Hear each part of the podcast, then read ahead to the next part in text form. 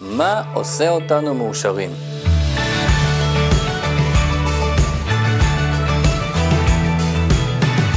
חברה אמריקאית שעוסקת במתן שירות לקוחות דרך הטלפון הגיעה למסקנה שאם הלקוחות שלה יהיו מרוצים ומאושרים, הם יחזרו לקנייה נוספת וגם יביאו חברים.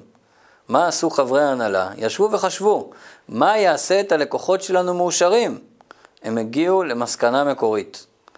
אם העובדים שמספקים את השירות הטלפוני יהיו אנשים מאושרים, ככה יהיו גם הלקוחות. אז עכשיו הם הגיעו לשאלת המיליון דולר. מה יהפוך את העובדים שלנו לאנשים מאושרים?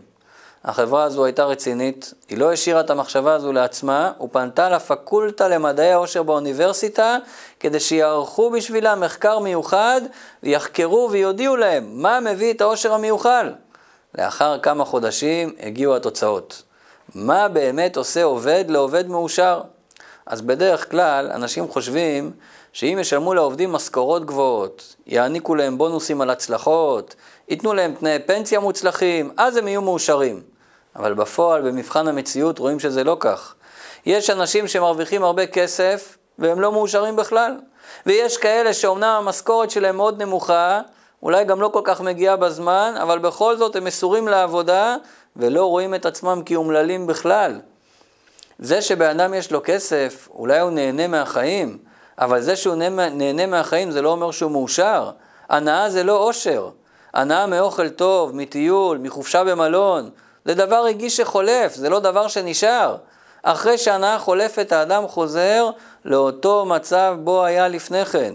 אז הוא קנה רכב חדש, אחרי חודשיים זה כבר נמאס לו, בגדים חדשים אותו דבר. אז כסף לא מביא עושר. יש שחושבים שאם העובד יקבל הערכה ופידבק, יקבל פרגון מהממונים עליו, סביבת העבודה תהיה מפרגנת, אז הוא יהיה שמח ויתמסר לעבודה. אבל במחקר עלה שזה גם לא מספיק. מה כן? המחקר הזה הגיע למסקנה שהאדם זקוק למשמעות, למטרה בחיים, לחזון, לשליחות. ובזה עצמו הם אמרו, ישנן שלוש דרגות. באנגלית קוראים לזה כך, מי, ווי, וואו. מי זה אני, ווי אנחנו, ווואו זה וואו, תכף נסביר. אז בדרגה הראשונה, מי, אני, מדובר שהמטרה בחיים של האדם היא מטרה פרטית שלו. זה באמת יביא אותו לשמחה. זה ייתן לו מוטיבציה לקום בבוקר, הכל סביב נקודה מסוימת, הוא רוצה לסיים את התואר, רוצה להתחתן, רוצה לקנות בית, רוצה להשיג משהו. אז באמת זה מכניס אותו לאווירה כזאת של אה, מוטיבציה ושמחה. אבל זה רק מי. זה רק אני עם עצמי. בדרגה השנייה, ווי, אנחנו, כאן המטרה בחיים, מטרה משותפת לי ולקבוצה נוספת.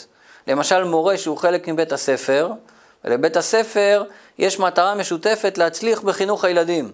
אז השליחות כאן היא של האדם כחלק עם משהו גדול יותר, ממילא זה מביא אותו לשמחה הרבה יותר גדולה. אבל יש את הדרגה השלישית, וואו. כאן כבר מדובר על כך שמטרת האדם היא לא מטרה אנוכית, אישית, אפילו לא מטרה משותפת עם עוד כמה אנשים. כאן מדובר על דרגה שהאדם מרגיש שהתפקיד שהוא ממלא בחיים שלו זה לא רק דבר חשוב, הוא לא רק חלק עם משהו גדול יותר. כאן מדובר על דרגה שהאדם מרגיש שהוא עושה את הדבר הכי גדול שיכול להיות. הוא חלק מהדבר הכי חשוב שהיה אי פעם. אם נתבונן בזה לעומק, אפשר לראות שמה שמשמח את האדם זה לא הפעולות שהוא עושה בפועל ביום יום, אלא הסיבה שדוחפת אותו לעשיית הפעולה. זאת אומרת, אדם יכול לעשות דברים מאוד מעניינים, אבל אם אין בהם תכלית ומטרה, הוא לא ייהנה מהם, לא לאורך זמן לפחות. מצד שני, אדם יכול לעבוד קשה מאוד ולעשות פעולות מאמצות, אבל אם הוא יודע למה הוא עושה אותם ומה התכלית, מה המטרה הסופית, הוא לא מרגיש את הקושי שבעבודה, והוא אפילו נהנה מזה. זה מה שאומר הבעל שם טוב, שגם אם הקדוש ברוך הוא היה מצווה אותנו לחטוב עצים, היינו עושים את זה בשמחה, כי לא העשייה היא מקור השמחה שלנו, אלא המניע הפנימי שמביא לעשייה הזאת. וזה שהוא ציווה אותנו, ועל ידי זה אנחנו מצטוותים אליו, מתחברים איתו, זה מקור השמחה, זה לא משנה מה נעשה, אפילו נחטוב עצים. בואו נראה דוגמה לזה. אם נשאל כמה חבר'ה שמשחקים כדורסל באמצע יום חם, כולם מזיעים ומתאמצים, בואו נשאל אותם, אתם נהנים מהמשחק או שאולי אתם סובלים? ברור שהם יגידו שהם נהנים. איך יכול להיות? הם מזיעים, חם להם, הם מתאמצים מאוד. איך זה שהם נהנים? הם נהנים כי יש כאן מטרה. הם רוצים להכניס את הכדור לסל של הקבוצה היריבה. הם רוצים לנצח במשחק. אם היה מגיע פתאום מישהו למשחק ומציע לכל אחד מהשחקנים שכר גבוה, בתנאי שימשיכו לשחק בשיא החום אבל בלי הכדור. תמשיכו לרוץ, לדחוף, לקפוץ, לצעוק, רק בלי כדור. מה הם יגידו? כמובן שהם לא יסכימו. אף אחד לא מוכן להתאמץ אם אין מטרה מול העיניים שלו, גם אם הוא מקבל על זה שכר. אז מהי המטרה הנעלית ביותר שיכולה להיות? מהי המטרה העוצמתית הזאת, שאם נתחבר אליה נוכל באמת להרגיש מאושרים? מה הוואו הזה? זה צריך להיות משהו גדול. זה צריך להיות משהו שיותר נעלה מהרצונות הפרטיים שלי. משהו נצחי, אינסופי. רק כשאדם מתמסר לאינסוף, הוא יוכל להגיע לדרגה הזאת. רק כשאדם ישים לעצמו מטרה, לקיים את הכוונה העליונה ביותר, כוונת הבורא בבריאת העולם, הוא יוכל להגיע לוואו. יוכל להגיע לשמחה עצומה, סיפוק אדיר, תחושת שליחות ומטרה בחיים. אני נבראתי לשמש את קוני, אומרת המשנה. במקום נוסף, בנוסחה אחרת בברייתא כתוב, אני לא נבראתי אלא לשמש את קוני. כשאדם שם לעצמו למטרה לקיים את רצון הבורא, כשאדם מפנים שכל מהותו כאן היא בשביל לקיים את רצון הבורא, זו הסיבה שלשמה הוא נברא, זו הסיבה שלשמה כל העולם נברא. אז, אז הוא מרגיש את החשיבות העצומה של החיים שלו. אז החיים שלו מקבלים עומק ומשמעות אינסופיים. המטרה הזאת כמובן יורדת לפרטים, ונמצאת בכל מצווה קטנה שאנחנו עושים. אפילו לדקדוק קל בדברי ההלכה יש השפעה. קיום רצון הבורא הוא לא רק בדברים הגדולים, אלא יורד עד לפרטים הכי קטנים. אם נראה את זה במילים של הרבי מלובביץ', הוא לימד אותנו שכאשר אדם לא מרגיש את הכוונה ותכלית בחייו, הוא לא יכול להיות במנוחה והתיישבות אמיתית. דווקא כאשר הוא מרגיש את הכוונה והתכלית התמונה בכל הפרטים, הרי זה מביא לו מנוחה. הדור שלנו הוא נקרא דור הגאולה, דור אחרון לגלות ודור ראשון לגאולה. בדור שלנו כל פעולה שאנחנו עושים יכולה לקרב את הגאולה. הרמב"ם כותב בספרי ההלכה שלו, כי איך צריך להסתכל על העולם? כל אדם צריך לראות את העולם כשקול על כף המאזניים, ומצווה אחת של האדם יכולה להכריע את כל העולם לכף זכות. כשמתבוננים בכך, זה מוסיף לנו בתחושת החשיבות שבקיום המצוות. זה מוסיף לאדם בתחושת הזכות הגדולה להיות בדור הזה, הדור שיזכה לגאולה. וזה הסוד של האושר. כאשר האדם יודע את המטרה שלו בחיים, כשהוא מחובר למטרה שהבורא נתן לו, הוא יצליח להתמודד עם כל הקשיים. הוא יחיה חיים מאושרים ומלאים משמעות.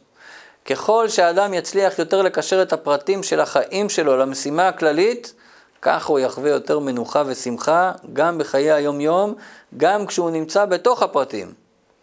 לאחר שהאדם מבין כי עליו למצוא את התכלית שלו, מה השלב הבא? עכשיו צריך לצאת למסע, להתבונן ולחפש את המטרה שבשבילה הוא נברא. מה הייעוד הפרטי שלו? איפה ה... תן חלקנו בתורתך, איפה החלק האישי, הפרטי שלי, בתוך התמונה הכללית. מה הכישרונות שהשם נתן לי? מה המעלות שיש בי, שאני יכול להשתמש בהם, לשמש את קוני? שאני יכול לתת את התרומה שלי לשליחות, השליחות של כולנו, להביא את הגאולה. קשה לנו להתחבר רק לשליחות הגדולה, רק לחזון המשותף של כולנו. ולכן הרבה פעמים נוצר פער, בין האמונה שלנו לבין המעשה בפועל, בין הדיבורים לבין ההתנהגות. זאת אומרת, מצד אחד אנחנו מאמינים בלב שלם שעוד רגע תגיע הגאולה ובעולם יהיה שלום עולמי, מצד שני לא מצליחים לחיות בשלום עם השכנים שלנו או עם מישהי בתוך הבית לפעמים. מאמינים בכל הלב שצריך לאהוב כל יהודי, לוותר על שלנו כדי לתת למישהו אחר, אבל שעומדים בתור בקופה או ברמזור, פתאום זה נעלם לנו. למה זה ככה? כי אנחנו לא רואים את הקשר בין התמונה הגדולה לחיים הפרטיים שלנו. ולכן מה שצריך לעשות, כל אחד צריך למצוא גם את המקום האישי שלו, את השליחות האישית שלו, את הייעוד האישי שלו, את החזון האישי שלו, חזון הגאולה הפרטית שלו, איך הוא ייראה, איך הוא יחיה בזמן הגאולה.